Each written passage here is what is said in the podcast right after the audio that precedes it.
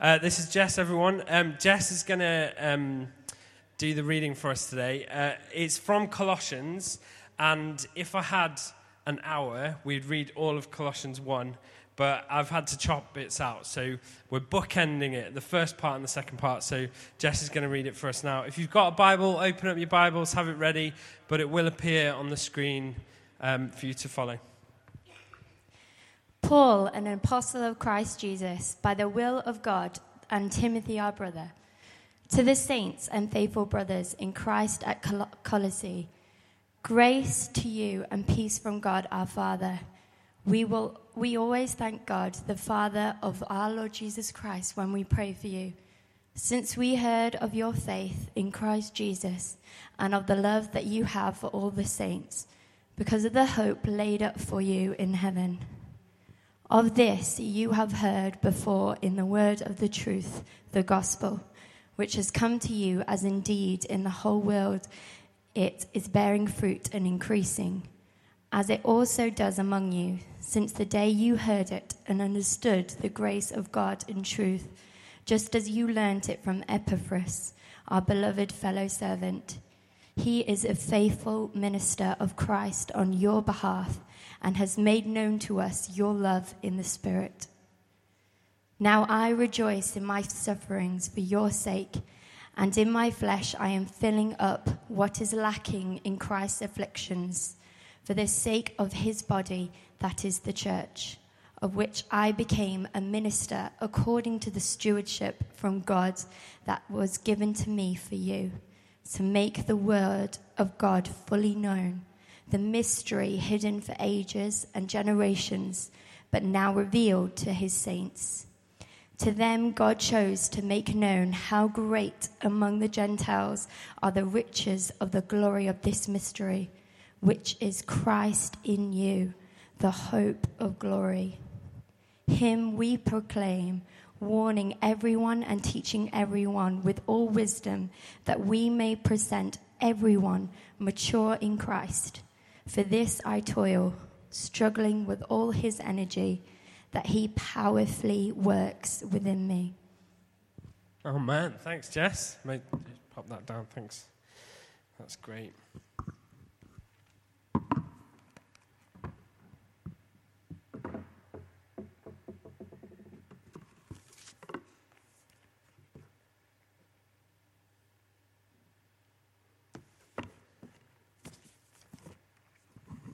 Good morning. Everyone all right? Good. A Couple of smiles. Um, my name's Josh. Oh, goodness me. Bear with me. Smudge on my glasses.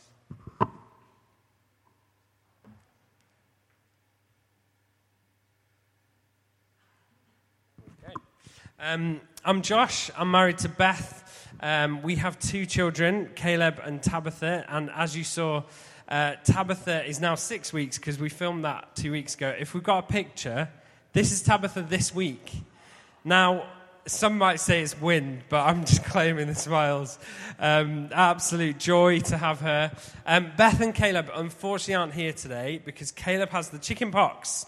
Um, which, yeah, it's not going well. I was up four times last night, so if if everything I say this morning is a blur, it's Caleb's fault.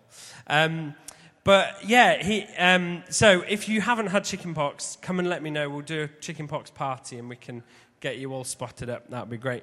Um, I'm part of the NCS leadership team here, and it is such a privilege to be sharing God's word this morning. Um, it's um, this theme. I don't know if you know what the theme is, but if you haven't been here, the theme is hope. And um, as I was praying and thinking about this, um, I was drawn to, uh, to Colossians. And Colossians, um, Colossians is an amazing book. Um, we'll have a little think about uh, the context in a minute, but Colossians was one of the main reasons that I decided to follow Jesus uh, to really commit my life as a disciple and follow him. And it was as someone unpacked the poem in the middle of, of chapter one. We didn't read it today, but there's an amazing poem that Paul um, kind of describes and explains who Jesus. He is the image of the invisible God, the firstborn over all creation. For in him, and he kind of goes on in this rhythm and this rhythm that builds about who Jesus is, the head of the body He's incredible. Um, and that was one of the things that drew me to, to commit my life and follow Jesus. Um, but I was really surprised this week. As I began to read and grapple with, with this, I was shocked that I hadn't really seen this theme of hope. I just kind of brushed over it. Um, and as we look at this bookend, as, as Jess has read out, there's these two bookends that, that give us two signs of hope. And we're going to have a think about today um, three things that we can put our hope in. And I'm going to keep asking the question this morning Are we going to be Christians or do you want to be disciples? Am I a Christian or am I a disciple? Now, some of you will be like, is there any difference? But I was challenged that sometimes we can be in the mindset that we're just like, I'm just going to believe that Jesus was real, that he lived, that he died. But actually, what does it look like to be a disciple? To be someone that follows in his ways, that someone that follows his word. Jesus' invitation to us this morning is come and follow me. And we're going to have a think about what that might mean for us today. I was tempted to name my talk Hope is Death, but then I was like, that's just not quite. But we're getting there. We're going to come to death in a minute. Um, we're going to have a think about what it means to die um, to ourselves spiritually, but also in the natural as well. Um, so, Colossians, you ready? I'm going to speak fast because we haven't got long. But Colossians is an amazing book. Paul writing from prison and um, he's writing the, to the church at Colossae um, because Epaphras, I, I, keep saying that not wrong. You know, when you read something, the way that I read it, it should sound like Epaphras, but there we go, Epaphras. Um, I think I've been told is the right way. Epaphras comes to visit Paul and gives, gives him encouragement of the church at Colossae. Now, this was a church that Paul didn't plant. So Epaphras is like, it's going well. It's going well. People are believing, people are coming to faith. And, um, but he also shares with Paul, but these are our struggles. These are the things that we want prayer for. These are the things that we're contending with. And some of these things are essentially Jesus plus. It's not just Jesus, it's Jesus plus the angels, or Jesus plus the festivals, or Jesus plus the feasts. But Paul is like, Paul writes them and says, no, Come on. Single minded. Be for Jesus. Live for Jesus. He's worth it. He's bigger than the feasts or the angels. He's bigger than your culture, the culture that you're in. This hub of, of multiculturalism in, in Colossae. He is enough. And when we understand that, he then says, the later half of the book, he then, the later half of the letter, he then says, and now live in response to that. This is how you live in, in, in, your work, in, in your families. This is how it looks to live and follow Jesus, to be a genuine disciple, a real follower of Jesus and his word.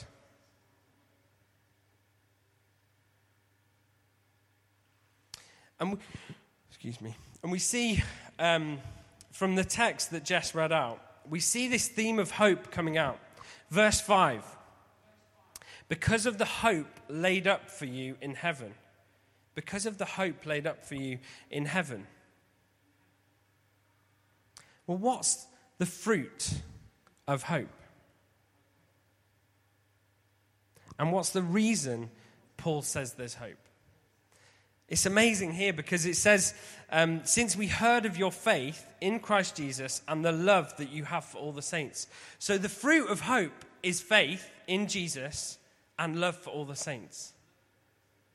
Do you want hope in your heart laid up in heaven so that you have faith in Jesus, but also love for all the saints? But what's the reason for this hope? Paul goes on to say, Because you have heard in the word of truth the gospel.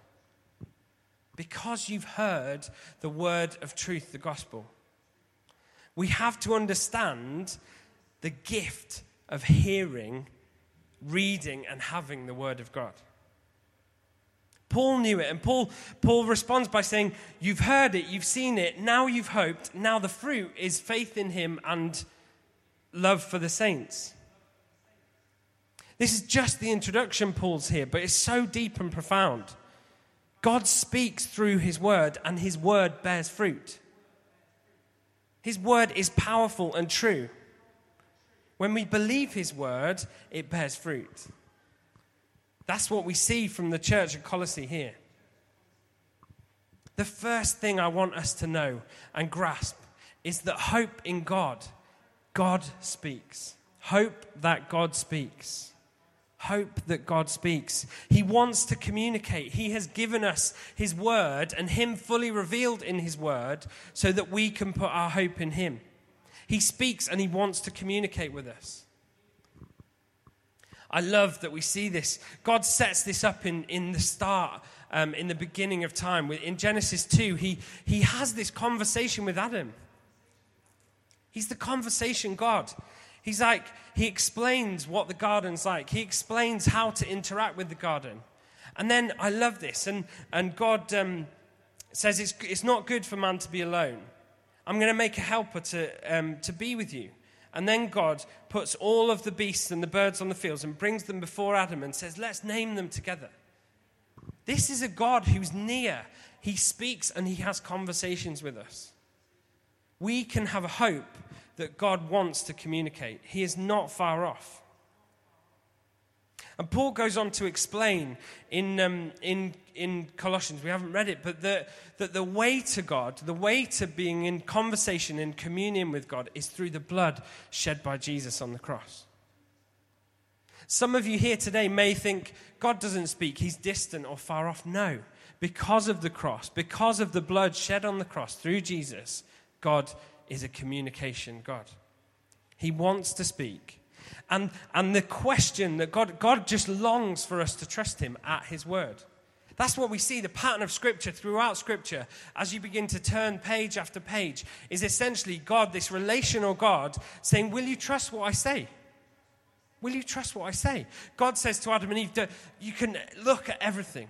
Bear my image, be fruitful, multiply. Just explore, have adventures, but just, just don't go there. Just don't, don't go there. Just trust me. You, you don't need to go there. But they didn't trust him, and they go.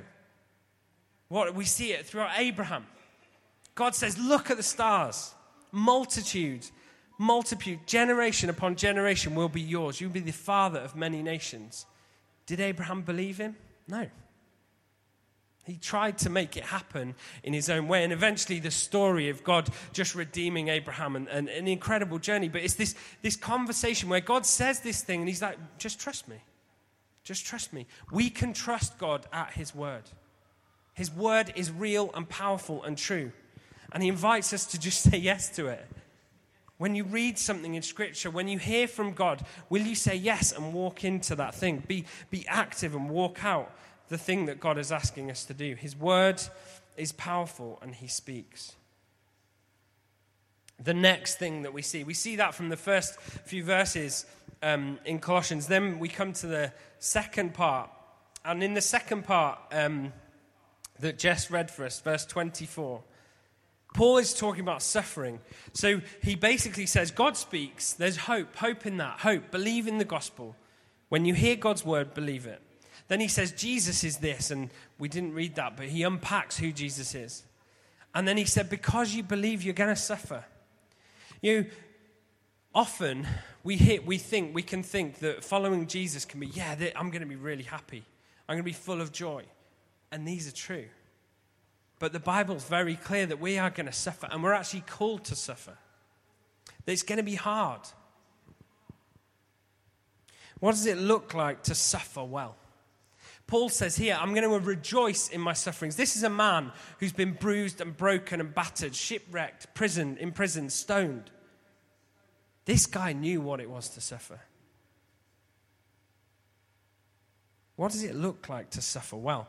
I used to work for um, a company in Sheffield, and while I was there, I experienced what I think was quite severe suffering for me at that time. I was a Christian, and um, I uh, shared my faith with people, but it was just met with, with just bullying, really. Um, they said some horrific things about Jesus.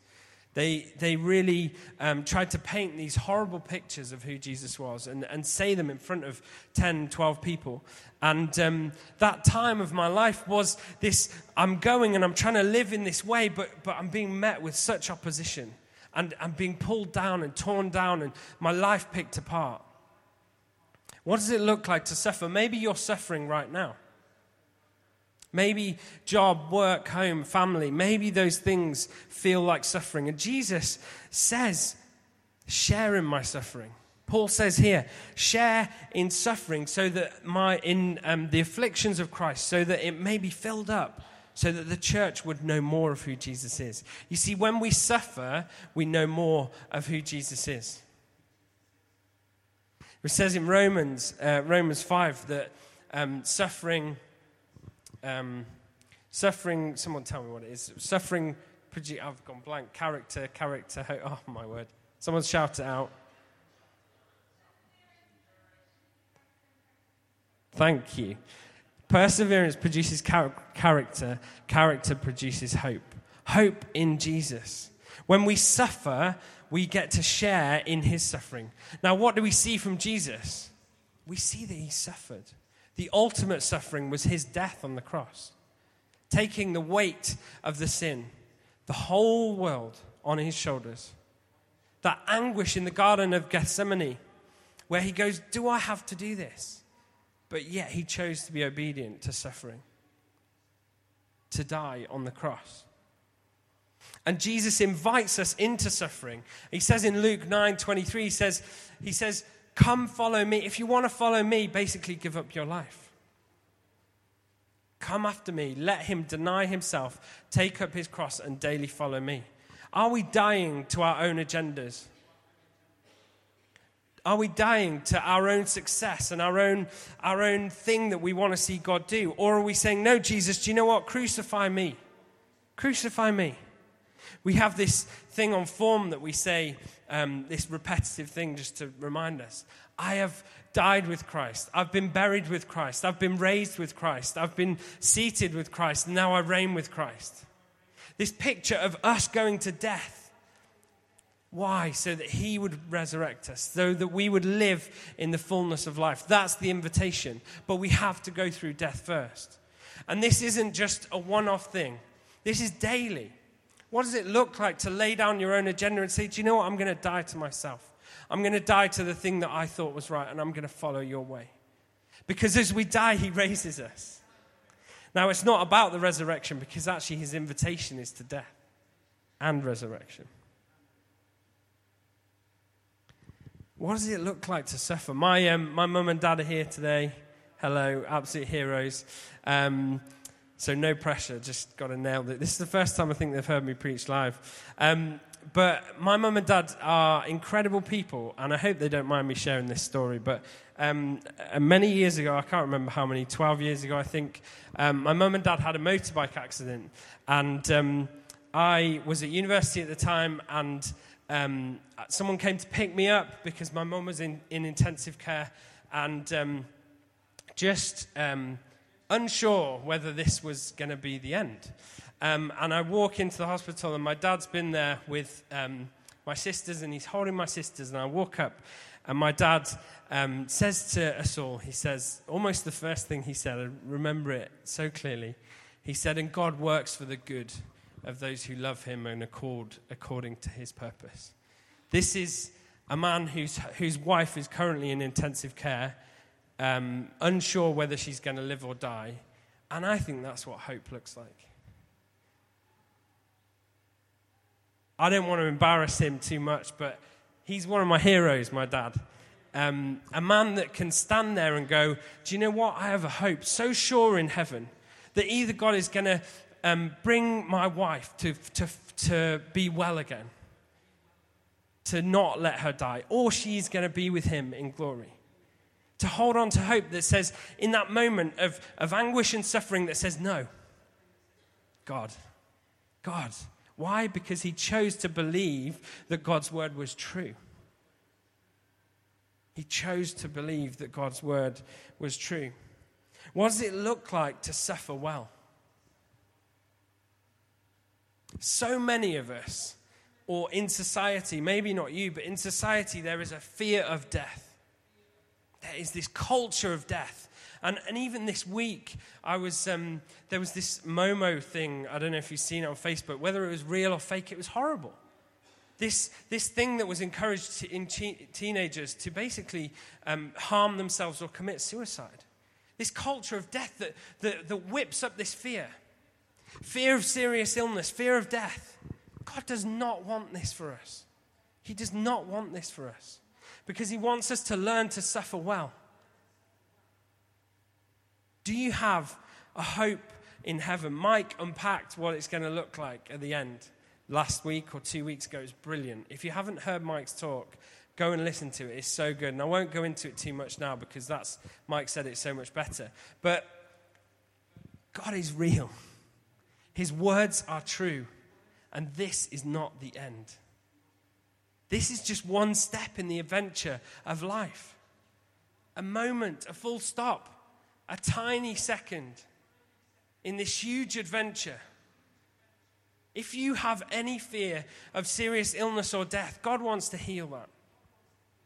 God wants to show you the truth of His word and how He wants you to interact with death. Will we die physically well? And will we die spiritually well until we get to that physical death? I can't wait to die, honestly. But I'm going to live really well now.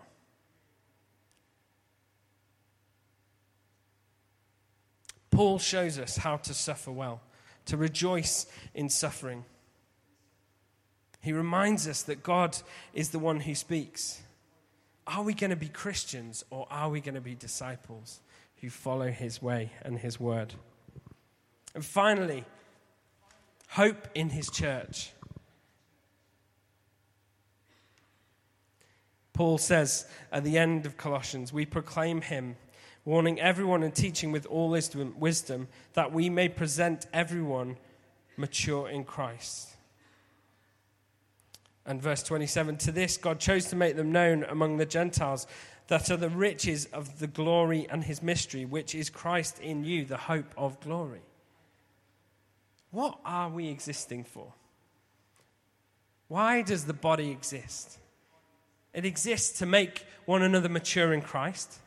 So, right now, your responsibility to each other is to help one another become more like Jesus, to grow in maturity to the person of Christ but also to show the world the mystery of the glory of Christ, which is you, the hope of glory. So, right now, when the world sees you, they see Christ in you, the hope of glory. The mystery of the gospel of the truth, the gospel of Jesus, the truth that God speaks and He wants to communicate with the world. How many people out there are just lonely and broken and lost and need to hear that the God of the universe knows their name and speaks truth over them and wants to communicate them? How are they going to know that? Because you are. You are Jesus. You get to be little Jesuses.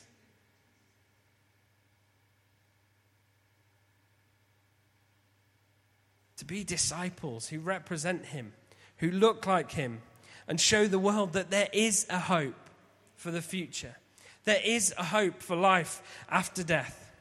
There is a hope to grow. The church is powerful,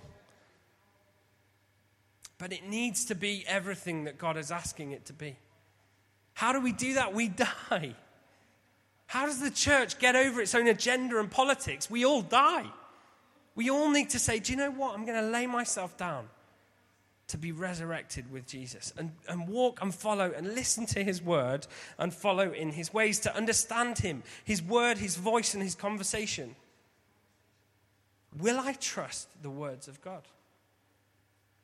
Will we as a body trust the words of God?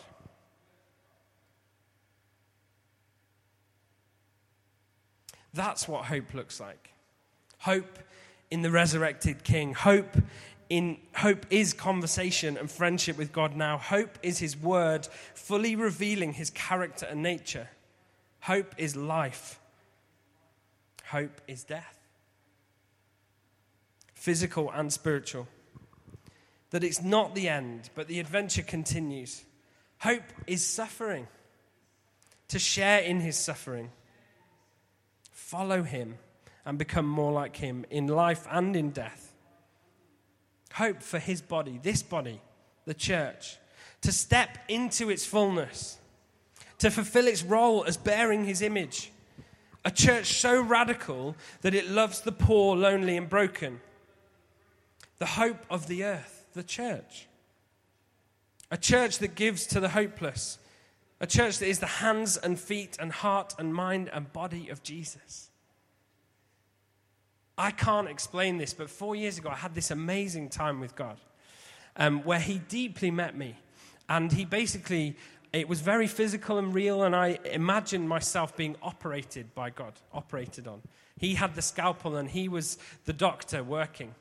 And He cut off my hands and my feet, my heart, my lips, my mind, my nose, my eyes, my ears, my mind, every part of me, and replaced it with the hands, the feet, the heart, the mind, the the ears, the lips, the eyes of Jesus.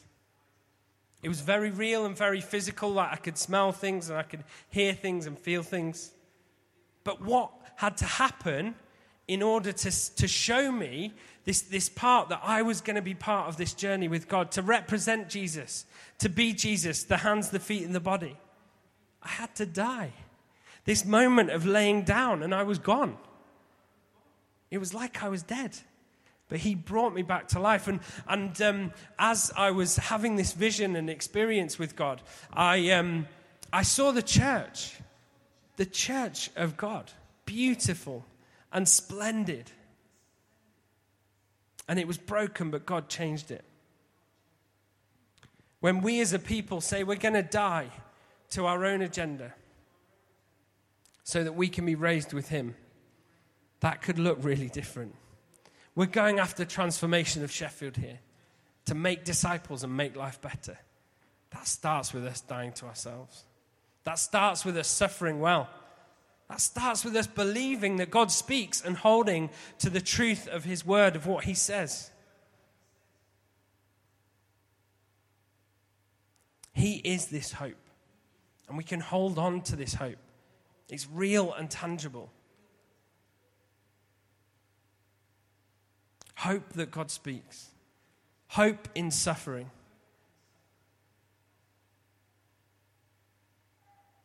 And hope in His church. I want us to respond to this now. So, um, worship guys, can you just come and join us? Um, while these guys start to start to um, play, we're just going to take 30 seconds. Um, and just uh, while, where you are, I just want you to ask Holy Spirit if there's anything that has um, stirred your heart that God is wanting to say to you from what we see in um, Colossians here and what God's been stirring in us um, through this theme of hope. We'll just take a minute and then we're going to respond together.